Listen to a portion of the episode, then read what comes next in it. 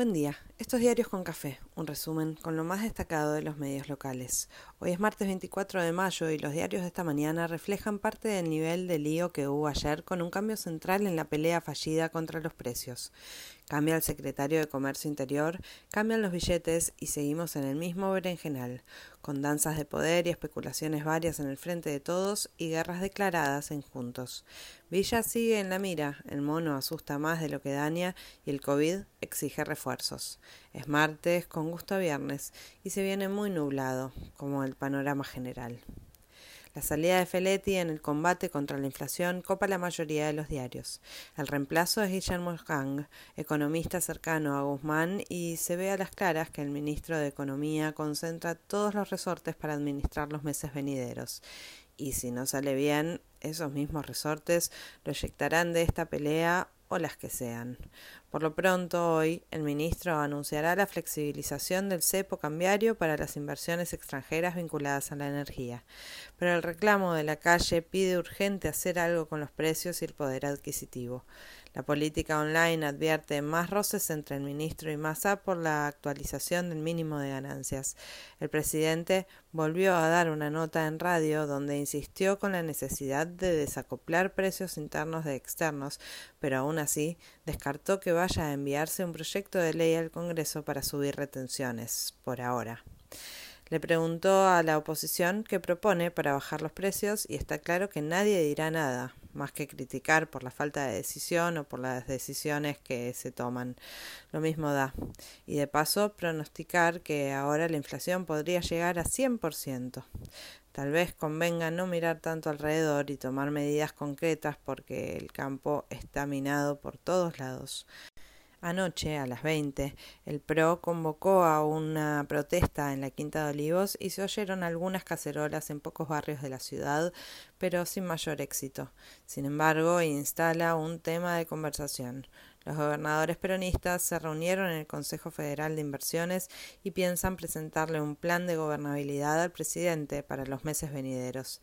La pelea Alberto y CFK ya agota la paciencia de varios y lo que está en riesgo es mucho más grande que las herencias de ambos referentes. Macri chicaneó en terreno ajeno y dijo entender a CFK que es víctima de un presidente que se dice y se desdice. Anoche estuvo en la pantalla amiga de TN mientras la reta seguía de recorrida por medios panfleteando su campaña en base a un plan integral, el consenso y coso, sin el kirchnerismo ni nada que se le parezca a todo lo demás. Lo vemos avisó que buscará una reforma laboral previsional y modificar el rol y la función de aerolíneas y de IPF. Que después nadie se asombre.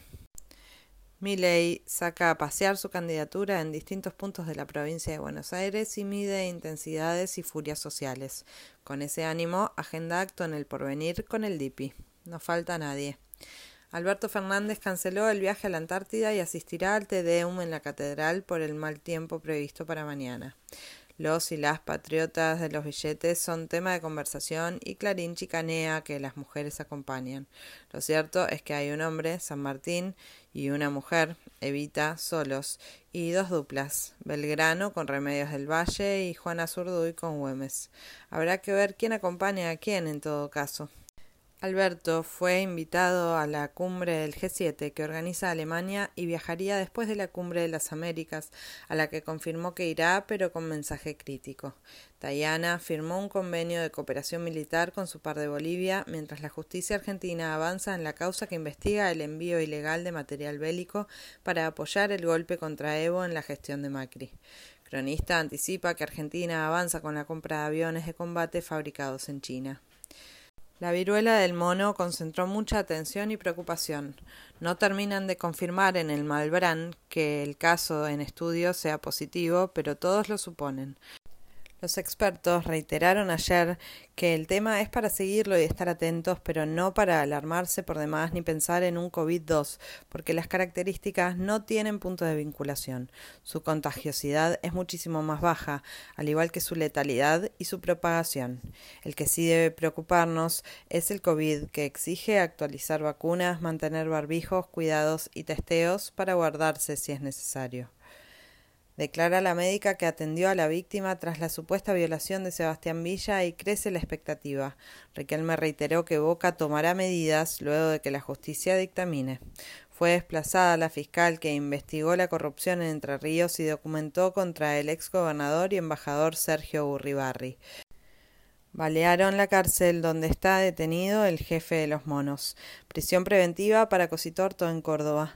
La causa por la fiesta en Olivo fue cerrada tras aceptarse la propuesta presidencial de abonar tres millones de pesos entre Fabiola y él.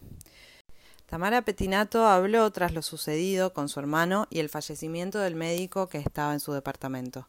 Apuntó a la necesidad de modificar la ley de salud mental y abrió un debate muy interesante que harían bien los responsables de llevar adelante esas políticas sin atender. Por su parte, Carla Bisotti participó de la Asamblea Mundial de la Salud y convocó a relanzar una agenda sanitaria global pospandemia.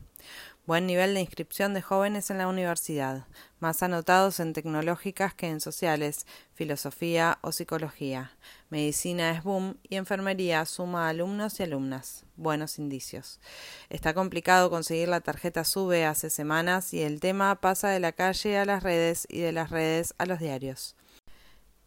En el mundo, el viaje de Biden por Asia se mira con atención. En medio del polvorín ratificó el respaldo a Taiwán frente a China y si por estas pampas nadie baja los decibeles, en el mundo mucho menos. China respondió que Estados Unidos juega con fuego. Tranqui, muchachos. Abrió el foro de Davos y Zelensky pidió más armas, más dinero y sanciones máximas contra Rusia. Cristalina Georgieva cree que no habrá una recesión mundial en 2022, por ahora. En los debates, una organización que lucha contra el hambre pidió más impuestos para los más ricos y el aporte de las grandes fortunas argentino apareció como un ejemplo. En Chile, Boric promulgó la mayor suba del salario mínimo en tres décadas. Cerraron las campañas presidenciales colombianas en un clima tenso y el domingo ya se define la primera vuelta. Scaloni viaja a Europa para empezar a preparar la finalísima de la próxima semana. Así comienza este martes con sabor a viernes, porque mañana, entre locro y pastelitos, podremos descansar y homenajear a la patria.